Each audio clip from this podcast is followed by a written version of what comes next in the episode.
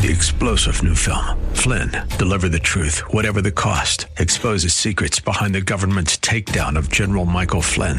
Flynn knew what the intel world had been up to. He ordered the first audit of the use of contractors. This set off alarm bells. He told the truth. He was the most dangerous person for Donald Trump to hire. They had to get rid of Flynn. Flynn, deliver the truth, whatever the cost. Available now. Watch it today. Go to salemnow.com. Salemnow.com. This is the Rob Black Podcast. Check out Rob every weekday morning from 10 to noon on 910 a.m. and talk910.com. Live from the Bay Area. Your money, your life. This is Rob Black. Welcome in. The Rob Black Show. I'm Rob Black talking all things financial. What's on your financial mind? You tell me. 800 345 5639 to get your calls in there. It's 800 345 5639 to get your calls in there. We could talk about anything that you want to talk about, whether it's your personal finance, whether it's your retirement, whether it's new technologies to invest in or new technologies to fall over and go, ooh, I didn't see that coming. Anything that's on your mind. It's a pretty open show. 800 345 5639. It's 800 345 5639 to get your calls on the air. There's a lot there's a lot of moving parts to the stock market right now. There's issues like when will jobs come back or when will real estate work itself out? Are there enough homes in America? Are there not enough homes? Will the baby boomer draw on Social Security to the point that it breaks the system? Not quite sure yet. You know, uh, yesterday we were giddy. We we're like, woo, the EU spells R E L I E F. The European European Union threw enough money at their, their debt problem in Greece that it lifted the gloom. You know, the Greek stock market up 9%, Germany up 5%, Spain up 14%. Like, sweet. Those were huge days. Yesterday, the United States market up 4%, 3.9%, all on the news that, you know, there's aid out there. But here's the problem. Our government, Obama, and the House Democrats basically put together the stimulus package, $1 trillion. That's money, and it has to be paid back. Now, the European Union put together almost $1 trillion in loan guarantees. Now, what's that mean? I think it's going to stun you to think about because you probably don't have a concept of it. it. It's it's something that we don't fathom in our lives. It's something that we don't have to really, really think about. It's deep in the deep water, so to speak. Basically, I'll put it in simple terms. Spain, Portugal, and Greece have some bad debt. They've got some subprime loans, so to speak, on their banks. They don't have enough revenue to pay back those subprime loans. So think of it as someone who bought a house and they make sixty thousand, about a six hundred thousand home. They don't really have ability to pay that back. All that really happened yesterday was that the European Union says we're going to throw down a trillion dollars and we'll move your crappy loans at your crappy banks. No, no, let me correct that. We'll move your crappy loans at your shaky banks to our great banks, but they're still crappy loans. That's all that really happened. There's still a lot of problem out there. So on one level, the, the, the, the suck countries, Greece, Portugal, and Spain, as far as revenue, as far as GDP, as far as taxes and those kind of issues, basically they just got a little bit better in the world's eyes. Their credit looks a little bit better. They don't have quite as much debt. The good country banks, like in Germany and France, suddenly theirs looks a little bit more shaky. Again, it's exactly what I would have done. It was a big bet. It was a huge bet. It was a bet in the right direction. No doubt about it. But all it did was a little financial engineering for the short term. That's all it is. A little financial engineering for the short term. Nothing super, nothing great, nothing wonderful, nothing that you've never fathomed before. So just, they moved it around. Get your calls in the air. It's 800 345 5639. It's 800 345 5639 to get your calls on the air. I love that the court nominee plays softball. There's something funny about that. There's a picture of her in the Wall Street Journal back from uh, 1993 when she was uh, playing softball with the Democrats. Uh, just funny, funny image. I don't know. Something about adults playing baseball or adults playing kids games. Sometimes they look a little awkward at it. 800 345 5639 to get your calls on the air. One of the bigger stories of the day that's out there is tied towards Toyota. Toyota profits better than expected. It's kind of neat, right? They're making profits at a time where you probably don't imagine them to make profits. That's one of the big stories out there today. Um, what else do we have as far as big stories? The market started a little on the weak side. It opened lower after yesterday's big move, and then it started to recover. So gold soars to a new all-time high today. Um, oil spill testimonies going on in Congress today at Capitol Hill. The oil spill testimony is, is going to sound something like this. BP is going to say, well, all we are is an oil company, and we paid another company, Transocean, to go out and, and, and drill a hole and, and get that oil for us, of which they were going to be richly compensated. We had no clue that their equipment was going to fail due to a methane gas burst. And then ultimately, so the senators are going to say, ah, so we, we blame Transocean. And then Transocean's going to say, well, we contracted with Halliburton to put together this platform, and, and they ultimately failed us in, on some level, some way, shape, or form. And uh, we're very, very angry about that. So senators will go, ah, oh, Halliburton, Halliburton. So everyone's pointing fingers at each other at this point in time, and you're not going to see a lot get done, all things considered. Uh, but testimony is dramatic. That's one of the bigger stories of the day. Now, other stories of the day, let me figure out what my clock says, okay, is housing prices. Home prices rose in 91 cities in the first quarter of, of the year. Now, again, that's pretty good, right? States that have hit, been hit by foreclosures, they began to recover. And that tax credit that's still out there for people who buy a first time home, new home, they're, it's, it's incentivizing people. The median price of a single family home sold in Saginaw, Michigan, doubled. What do you think a, a home in Saginaw, Michigan is worth? Now, again, it doubled, so that's telling you something. In one quarter, year over year, it's gone up 100%. So you can buy a home in Saginaw, Michigan for $60,000. Now, in Akron, Ohio, prices climbed 90% year over year to $95,000. Grand Rapids, Michigan, $90,700. That's up 26%. Now, you can't really believe those numbers because real estate doesn't go up 95 or 26%. It doesn't. Unless those areas that had so many foreclosures were being sold at, at rock bottom prices. Now, cities that led the nation in foreclosures a year earlier had the biggest price increases. So that's what happened. In the second half of the year, employment growth and an improving economic situation, that's what we're looking for. If we get employment growth in the second half of 2010, if we get that improving economic, things are doing okay in the world kind of thing going on, then the housing recovery should be on track. Now, today the report that's out there is showing the recovery accelerating, and that's accelerating from the fourth quarter in 67 metropolitan areas. So quarter to quarter, it's starting to get better. Year over year, it's definitely getting better. Now, the U.S. median home sold, uh, U.S. median home tumbled about 29% over the last three and a half years. So from the top to the bottom, about down 29%. The median price of a home in the United States in 2006, the, the median price of a home in the United States in 2006, when it hit its peak, the average home, $230,300. Now, it hit a low of 164 um, in February of this year. So you can kind of see that that's where the people lay. Now, again, clearly housing in the you know metropolitan areas of New York and L.A., San Francisco, Boston, Chicago, you ain't going to get into over two hundred thousand near your job in any way, shape, or form. Um, and I think that's about all I got for you. Interesting note that South Dakota led the nation sales decline with transactions falling about 33%.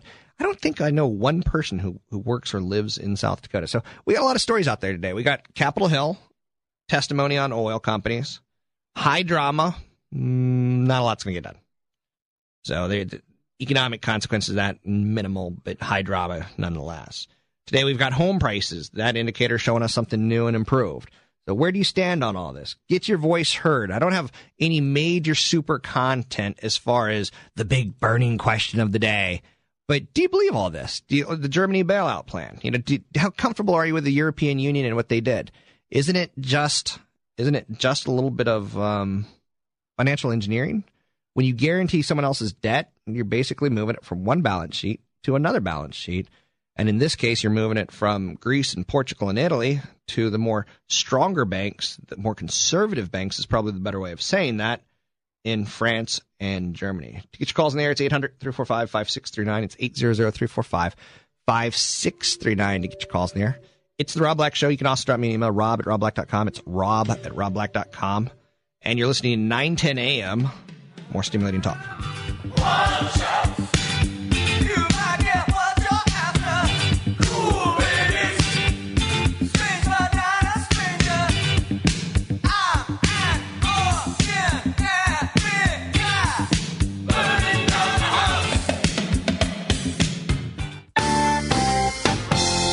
Like finding a 20 in your inside coat pocket. All right, well, actually, it's more like finding a 10 in your inside coat pocket, but it still feels pretty good. It's The Rob Black Show on 910 a.m. More stimulating talk. It's Rob Black Show. I'm Rob Black, talking all things financial. Got an interesting email that I want to throw out there because it's tied towards the European Union and Greece. And uh, this one comes to me from Pat is some people don't sound uh, Bri- no that's not Brian. Give me just a second because I don't want to. Oh, Kurt. Okay, there we go. So Kurt sends in an email, and you can send me an email, rob, R-O-B, at robblack.com, rob at robblack.com. He says, great show. Wish you had the longer spot at the 3 o'clock slot. I do too. From 3 to 7, I would love to do the show in drive time. Would love it. This, eh, Kurt goes on to say, I won't totally dwell on me. He says, I have an overall macro microeconomic question for you that I'd like your honest opinion. With the Greek crisis being a drag for the long haul on the euro, I see no need to be bullish on cruise lines, hotels, or Disney stocks for that fact.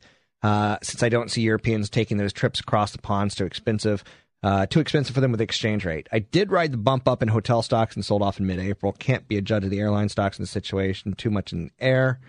Um, you know what I? I almost disagree.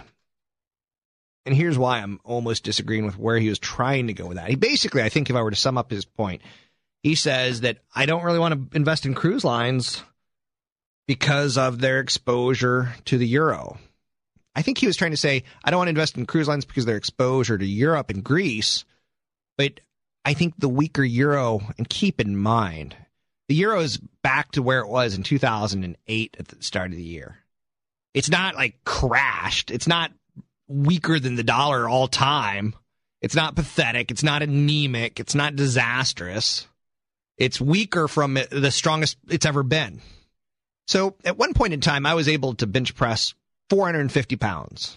Now I can bench press 400 pounds. I've lost a little bit of it as I've gotten older, right? You too. I know you can't run as fast as you used to. You don't recover as fast as you used to.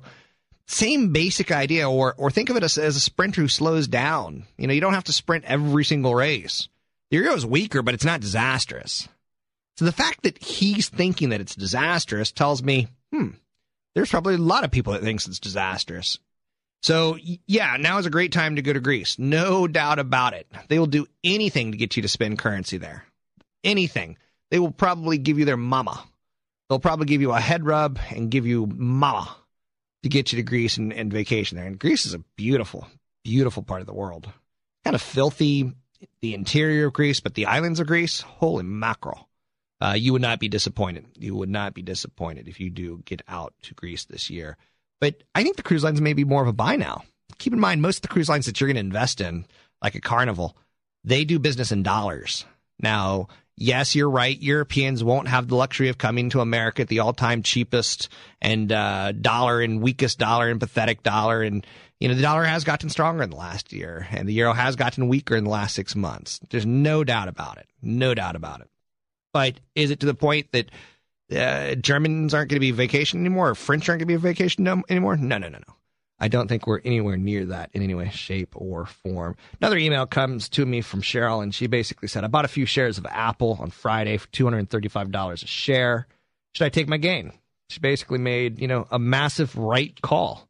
She bought when everyone else was panicking, and today it's $259 a share. Yesterday, she sent me that email. So she's missed an upside of another 2%.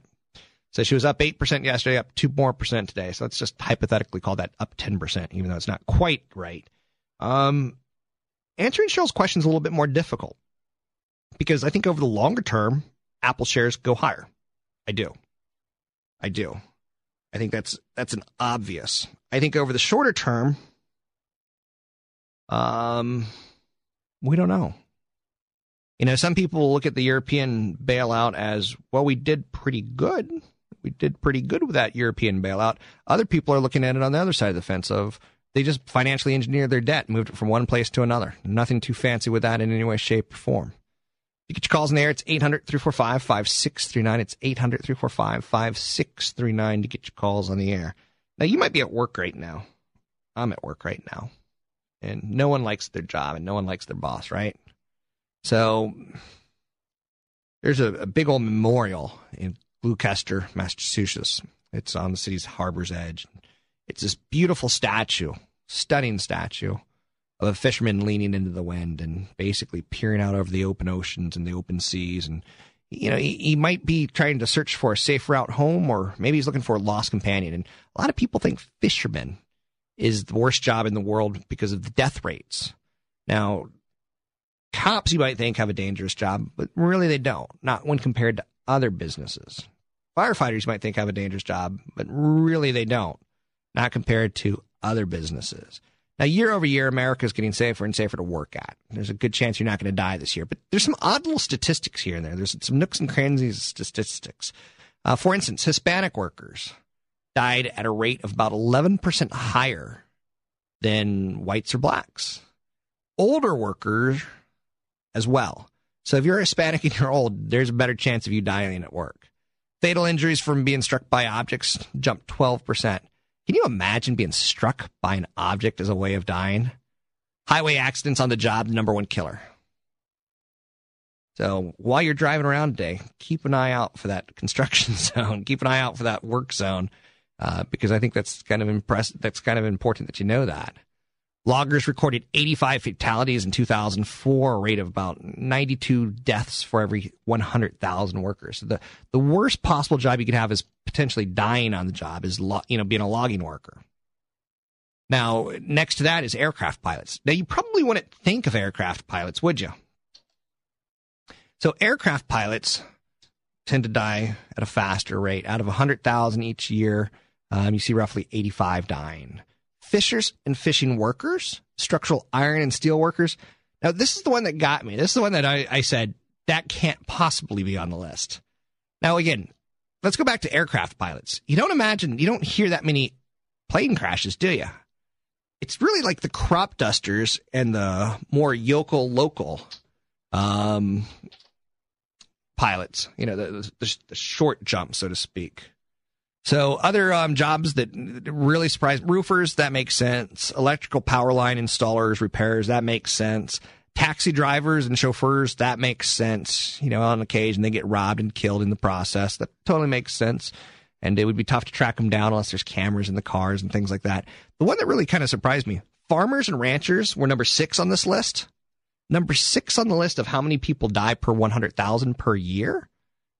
Um, 37. 37 farmers or ranchers die in some sort of work related accident.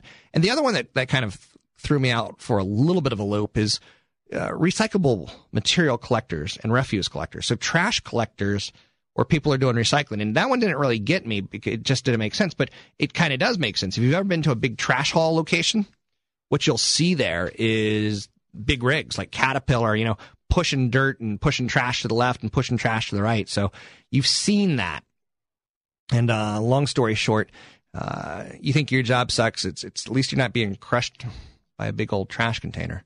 Get your calls in there. It's 800 345 5639. It's 800 345 5639 to get your calls on the air. Now, we know Main Street is talking at this point in time with Capitol Hill is talking with the oil workers, right? One of the things that's coming out of that news today is Obama's going to toughen up on the big oil industry. So we know that we're going to continue to drill for oil in the Gulf. We know that. It's not going to totally go away. You may hear some sound bites on occasion that make it sound like it's totally going away, but eh, it's not going to happen. So what's going to happen is it's going to be tougher oversight and more regulation. The Obama administration, eager to show that it's responding to the Gulf Coast oil spill, they're going to announce plans today to split up the Interior Department that oversees offshore drilling. Look, a phone call. Um, now, spokesperson Robert Gibbs, he sent out a Twitter with the news. Isn't that kind of odd? Does that throw you for a little bit of a loop that our government officials are now twittering uh, what's happening? So ultimately, he says, quote, we plan to split offshore drilling agency, one to inspect oil rigs and enforce safety, and others to oversee leases and royalties and the businesses they make. So um, Wall Street will take this, and Wall Street, whether it's financial banks or oil companies who do drilling, they don't want more oversight. They don't want more enforceable safety. So it's slightly bad news, but it's not horrific news. And down the road, you know, maybe that's something that they ultimately end up getting back together on. Salazar, he's proposing splitting the Mineral Management Service, which is the government agency that oversees the oil business, into two separate ones. So there's critics out there, of course. You know, Senator Bill Nelson out of Florida says it's a conflict of interest to, you know, have the Interior do both of those, to both look at safety as well as look at profits. You know, on one hand, we want the oil companies to pay 50% tax rates. On the other hand, we want them to be super safe. So uh, Bill Nelson says, I ask that you determine in your investigation the extent to which oil and natural gas industry has exercised influence in the agency's rulemaking process. So there's some people, you know, Obama's now trying to say, let's do a 30 day review and um, uh, take a look at it and, and, and get back to it. He just basically is positioning him and his party to look good. Like, hey, we're on top of America. We see the, the dead the dead seals. We see the dead animals in the Gulf of Mexico. We're on top of it. We're going to do something about it. And ultimately, not a lot's going to get done. Let's go to Ivan and Hayward, 800 345 5639. Ivan, how are you? Hey, hey, Rob, how you doing? Second time caller. Appreciate your show. I wish you would be at 3 o'clock. I'd listen to you a lot more. Agreed.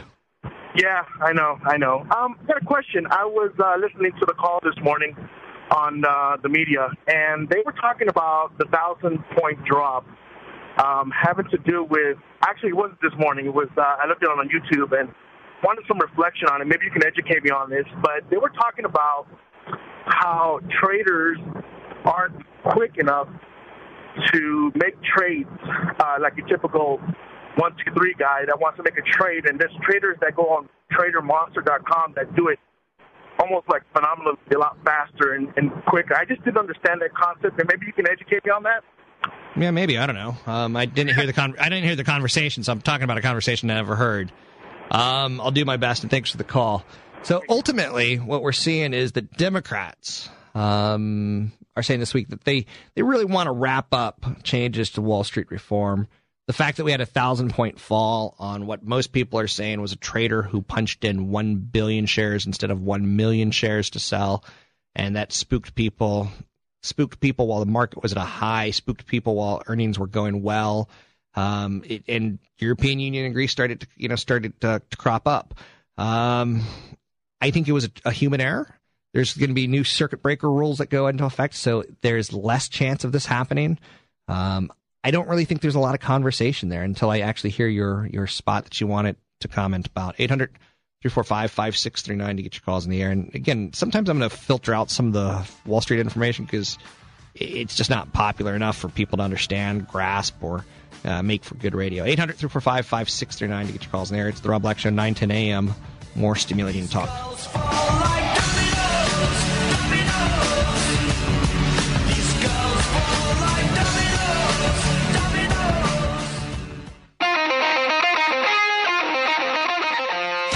It's like blowing 10 grand in Vegas on the first day and then making it all back and more on the second. The Rob Black Show on 910 a.m. More stimulating talk. Welcome in to the Rob Black Show, 910 a.m. More stimulating talk. Anything that you want to talk about in the investment world, for instance, global sales at McDonald's rose in April on growth at all three regional segments. Their three regional segments are obviously Europe, Asia, and the Americas. Elsewhere, Cisco was a big winner yesterday. Technology shares benefited from the European rescue plan. Cisco was up 5.75%. Anytime you get those those those big days of, of bailout after a big market down, big market down, big market down, big market down, any day you get those relief rallies, the companies that tend to gap up the most were the companies that were rocking and rolling before it happened. Uh, whether it be companies like Apple or companies like Cisco that were doing very, very well on that for the year, so to speak. 800 345 5639 to get your calls now. Let's go to Keith in San Francisco. Keith. Hey, good morning. How are you doing? I'm doing okay. A little little off my game today, but doing okay. All right. Well, I got a. Um, I, I was looking into some credit card relief programs, and I was wondering what you felt about these things. Well, what are they? Which one are you talking about, and, and what are they promising, and what are they delivering? Well, I got we got about me and the wife about twenty thousand dollars in debt, and they're you know promising to cut cut the bill down lower, uh, knock off at least 35 to 40 percent uh, for a fee of two thousand dollars, plus then a 10 percent cut of whatever they save us in the dollar amount. So if they save us ten grand, then they'll get an extra thousand dollars on top of that. Okay, now how does that sound to you? It sounds nice knocking out this debt in in, in 18 months, but we also have the house we're trying to refinance, and I'm a little worried about what what kind of hit it'll take to our credit by doing this. Well, anytime you work with any company that's helping your credit, you're going to get hit. And do you care about that? Why do you care about your credit rating? Because uh, it's it's in good shape, and and I've been pretty responsible all these years to to have it in good shape. Are you going to buy a house next year? Not next year. No, we already own a house. You're going to buy a car next year? No. So why do you care about your credit rating? Probably just for personal ego, I guess. Okay, so it's personal ego. so you need to set that aside. Okay. When I turned 25, I realized that I wasn't fit like an 18 year old boy anymore. And it was pretty sweet because, you know, I was trying to hide in the bedroom. I'd keep on like a baggy t shirt when, you know, the lovemaking would, like, I'd try to hide some of my imperfections. And then I was then I was like, screw that. I'd dance around in full nudity and full glory, and it was incredibly empowering. And women had never seen guys so so arrogant with their flesh. Like, man, you're comfortable in your own skin. And they loved it. Sometimes you got to say, screw the ego, Okay. and it'll make you more of a powerful man in your life. And I know it sounds it's a really odd thing to say, but don't worry about your credit score. Stop, Okay. you know, like you said, if you're gonna buy a house or a car, then worry about it. But I wouldn't really worry about that. As far as, eh, okay, let me tell you a story. I've got twenty thousand dollars in debt, and there's this company that's coming to me, and they're going to charge me two thousand dollars, and suddenly they're going to get ten percent of everything that I save, and it's going to go smoothly and easily. And uh, clearly, clearly, they're a legit company because they're only charging me two thousand dollars to do negotiations with the credit card companies. If if your son were to come to you with that, you'd probably go, son, you got to watch out in the world because businesses are, are there to scam you and take your money. Do you know anyone, Keith, who has ever used a credit relief company and was happy with it? I don't know any. I don't know. Okay. Tried it. Period. That's why I'm. Do you have any it. Do you have any friends or family members who've ever had credit card problems and used a credit relief agency? No, I don't. I don't either. Heidi, do you know anyone who's ever used a credit relief agency and was happy with the results? No. So ultimately, what I'm trying to get at you, Keith, is sometimes if it sounds too good to be true, it is. Here's how I got out of my credit card problems when I came out of college. I had $10,000 of credit card debt, and I was starting a business, and it was tough. And I had a girlfriend who, like I said, you know, I was, uh, you know, I wanted to take her to a movie. I wanted to take her to a uh, dinner, and I wanted, you know, sex at the end of the night. That, that was like perfect for me. Like those three things were like you had to have all three. But the, I couldn't afford the dinner and the movie. Sex was free. All she wanted to do was sit on the couch and eat corn chips with me, and I was trying so hard not to. So my credit got even worse and worse and worse. And then I got into a problem where I had bad credit, and I still still living this fake dream. And then I was like, you know what? I'm just gonna sit on the couch and eat corn chips with her. And that's all she wanted. And ultimately, the credit card companies, my life got out of control there. And, and thanks for the call. And you can negotiate with the credit card companies. There's thanks for the call. There's no Sure. credit relief company on the planet that can do anything that you can't do. There's none. None of them have a magic wand. None of them have the ability to negotiate what you can't negotiate. So what they're going to do is they're going to take over for you and they're going to be your dad. Time for you, Keith, to be your own dad. Call the company, call your credit companies and say, "Hey, I want to do everything I can to repay you. You need to help me out." And they'll say, "Screw you." You'll say, "I got $2,000. What what what will that buy me?" And ultimately, it's probably not going to buy you a lot. So, um, if you're going to use any credit relief agency, I would use Consumer Credit Counseling Services of San Francisco. And it's got a really easy web webpage, cccsssf.org, cccsssf.org. I would never, ever, and this is where, again, you're not getting scammed. I'm not going to say the company is a scam, but I would never pay s- for a service up front. If, if they want to negotiate with you and, you know, say, how about I give you 50% of everything you save me on this $20,000 of debt instead of 10% and $2,000? Say no cash, but I'll give you a bigger cut for whatever you're able to save, or I'll give you 30%. And if they're able to save 20,000, you know, if they can put their money where their mouth is, then they just made ten thousand dollars, which is better than what they would have made of two thousand dollars plus ten percent. So they would have made two thousand, you know, two hundred dollars roughly.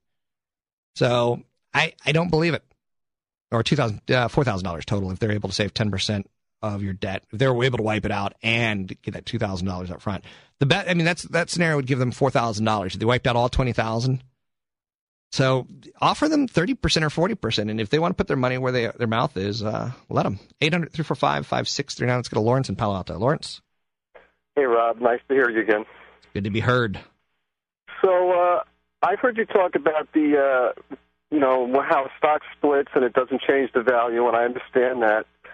And I'm, I'm just wondering why Warren Buffett would have done the reverse split on the Berkshire Hathaway B shares since I, I agree with you. It's it's it's purely psychological.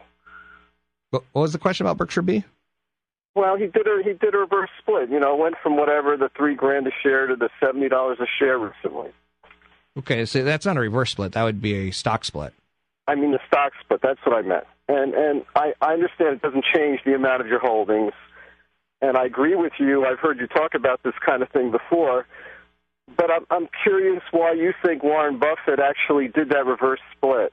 I'm sorry, I'm calling it again the stock split. Right. Why he did the stock split. I don't really have a good answer for you. I'm not going to speak for him. Um, I wasn't even aware of it. Like it's it's kind of a non-issue, if you know what I'm saying, in my world.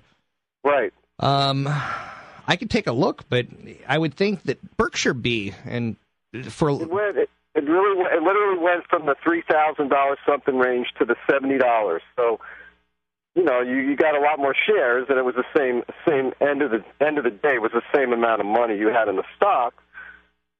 And I know you've talked about how there's really no reason to do that, and in your world it doesn't really matter because it's the same value. Yeah, and I'm I'm not speaking for Berkshire is what is what I'm going to get to on this. And thanks for the call. Berkshire Hathaway. There's two shares. There's Berkshire A shares and there's B shares, and they trade in similar fashion. So Berkshire Hathaway has never split their shares, and it's worth one hundred seventeen thousand two hundred fifty-seven dollars. So to buy one share, you have to have one hundred seventeen thousand two hundred fifty-seven dollars.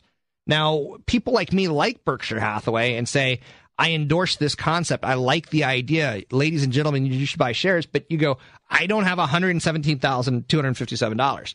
So the B shares were developed for people like you.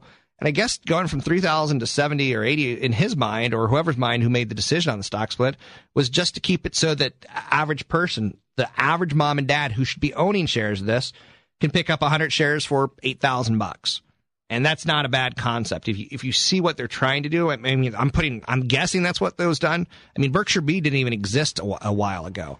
It was created to let people who couldn't afford Berkshire A enjoy the Berkshire Hathaway ride with with B shares. 800 345 5639 to get your calls in there. It's 800 345 5639. It's Rob Show, 9 10 a.m. More stimulating talk.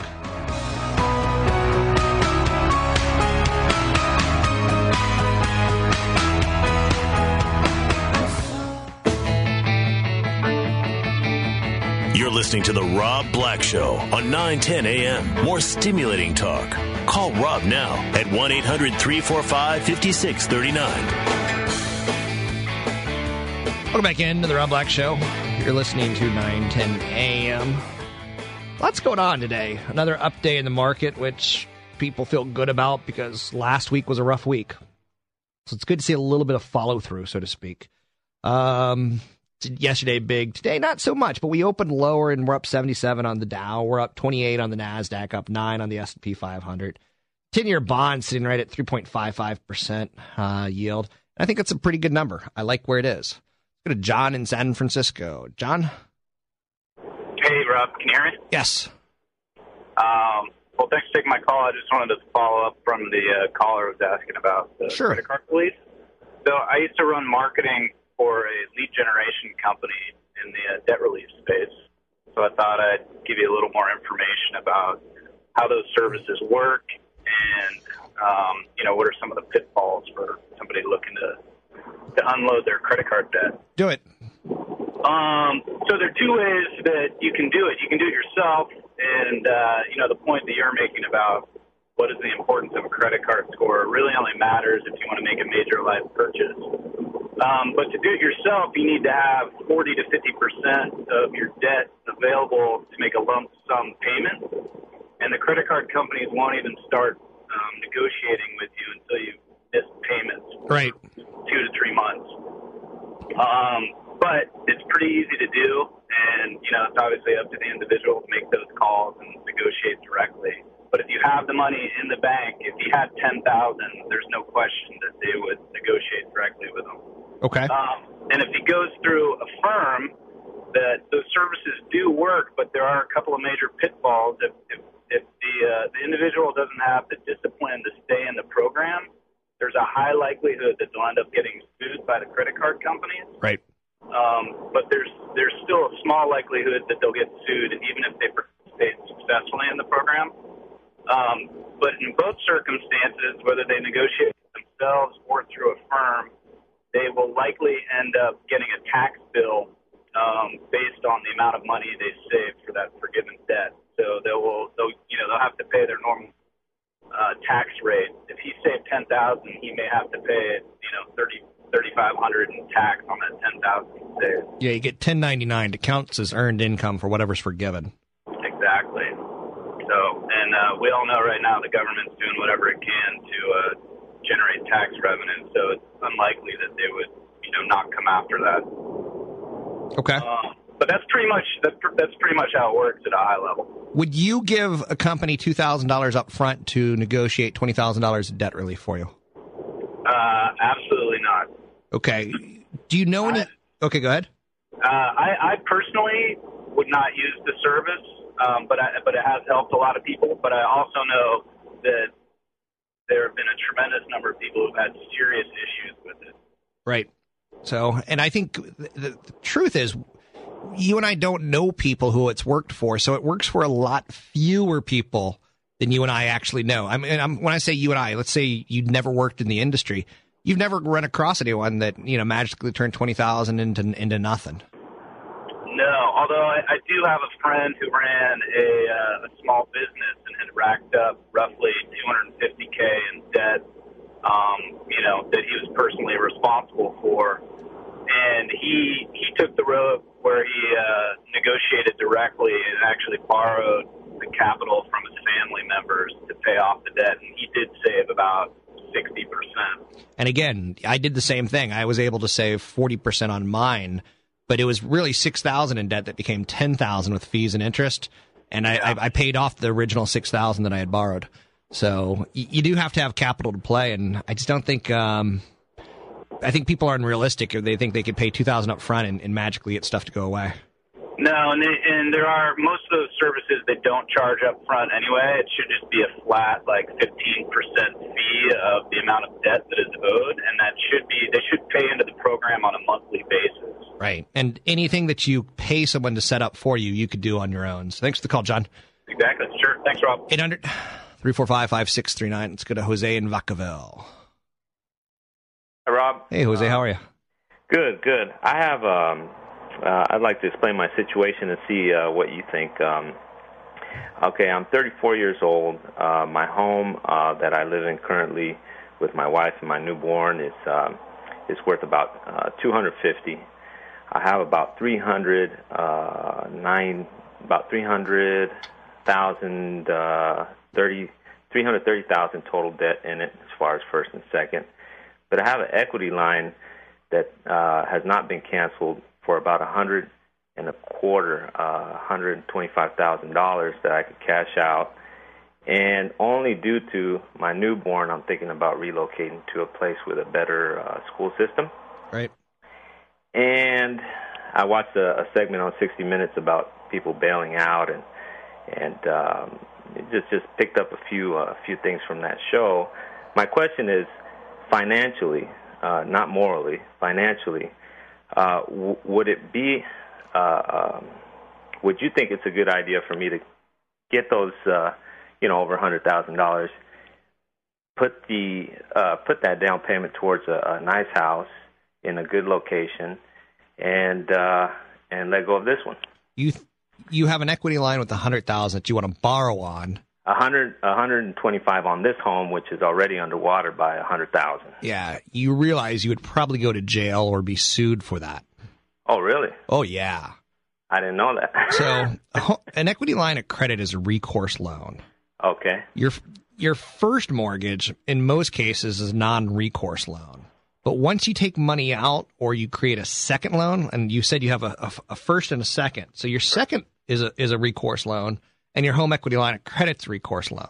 Well, the, the second is the same that I'm catch. It was a total of two hundred on my second. Okay. this home, and there's still a hundred and a quarter left in there for okay. me to take out if I if I wish. But uh, you know, this is something that that it's it's all because of the newborn and because of the new school. You know, I need. Yeah. Here's the here's the question for you. Um, the second, give me what's your first mortgage? What's it for? Uh, my first mortgage is for right now. It's running about uh, three, about uh, three hundred thousand. Three hundred thousand, and your second mortgage that you've actually tapped and used is what? How much? Uh, the second uh, that I have is seventy five thousand. Okay, Correct. so it's a three hundred and seventy five thousand dollars in total debt you have right now on a house you think that's worth two hundred and fifty. Two fifty, correct. Um, and the equity line was for two hundred, and I took out seventy five, so that's the yeah. quarter that is sitting there. If you go read your documents, you'll learn that it's a recourse loan, Jose. Okay. And here's the problem that you face. I'm not telling you not to short sell because in your case, uh, you bought a did I, you probably bought the house for 330 is my guess and it's worth 250 so it's an 80k drop in value that's exactly what i bought it for okay so you've got 75k that you're liable for. The first loan usually will go away because that's the way first loans are set up they're non-recourse jose loses his job and can't afford his mortgage people feel bad but when what you did, and, and thanks for the call, was you said my credit's not good enough or my income's not good enough. Give me a second loan so that I can afford the first loan. It doesn't make a lot of sense to a lot of people. A second mortgage is ultimately typically 10 to 20% of your down payment, and it, it kind of acts as your down payment. 20, 30 years ago, we wouldn't even have thought of using a second mortgage to buy a home. You would have got a second mortgage when your kids went to school went to college. So ultimately, what you did was you borrowed money to borrow money, and you're going to be liable for that. If nothing else, at least on the 1099 income problem, where if that if you short sell the house, you'll probably get a tax bill for twenty five thousand dollars. Is my guess on that seventy five thousand. You'll get a pretty high capital income. Uh, you'll get a high income tax bracket hit on it for forgiven debt your idea of moving to another school district, I'm not going to stop you. What I would probably do is I would consider short selling the house, eating $75,000 in losses, moving to a better district and renting. Um, or you're stuck in the house. So that 75,000, you, you're being cute, you're being naive if you think you can go spend that money and you're actually and again, I'm not the most moral person in the world. I, and I swear by that. You know, I, I've made mistakes that I regret. I've lied to women before more often than I want to admit. I've made mistakes. I, I confess that. I'm not, you know, I'm not the Pope judging you here. But I think if you think you're going to take 125,000 from the bank to go buy a new home while you're foreclosing your first home, if you don't think that sounds criminal, there's something terribly, terribly wrong with you. Now, unfortunately, you're probably looking at more of a bankruptcy in that scenario than criminal. Um, but I'm not going to stop you from doing it. I'm just going to tell you that they're going to come after you. Is my best guess. Let's go to Gerhardt in San Mateo. Gerhardt. Gerhardt. Uh, with a great name like Gerhardt, you would expect that he would have stuck in there and, and stuck it out, but nope. I've never known a Gerhardt. Ever, never, ever in my life. Now, housing continues to be a serious problem in America. Tremendous amount of over of overhang and unsold homes out there. This means that more than 7 million homes remain weighing down on the market due to the banks having repossessed the loans and they're in delinquency. It's just interesting to note that um, new defaults to keep coming on. If you go back to 2005, the number of homes that we had out there, eh, roughly 1.1 million. Now, what we have out there waiting to be sold, as far as uh, as foreclosures go, over 7.1 million. So 2005, 1.1, now 7.1. do you see that we have a lot of homes that, that are going to be sold into the market? And like Jose was just one of those examples that his home's going to be sold into the market at some point in time. Someone will buy it after he defaults on it and forecloses on it. Um, I don't think our housing problems are over yet. Even though the housing data that came out today looked good, it looked good with bad comparisons. It didn't look good compared to 2004, 2005, 2006 levels. It looked good compared to awful comparisons. You get your calls in the air. It's 800 345 5639. Three star general Michael J. Flynn, head of the Pentagon Intelligence Agency, knew all the government's dirty secrets. He was one of the most respected generals in the military. Flynn knew what the intel world had been up to. He understood its funding. He ordered the first audit of the use of contractors. This set off alarm bells. The explosive new documentary, Flynn, Deliver the Truth, Whatever the Cost, uncovers the facts behind this scandal. Flynn told the truth. He was the most dangerous person for Donald Trump to hire. I find out the worst enemy that I'm going to face in my life is right here in America. They took my assessment and they wanted me to change it. And I was like, I'm not changing it. They had to get rid of Flynn with in depth interviews, archival footage, and never before seen personal records of the man behind the headlines. I just felt like I was drowning. Flynn, deliver the truth, whatever the cost. Available now. Watch it today. Go to salemnow.com. Salemnow.com.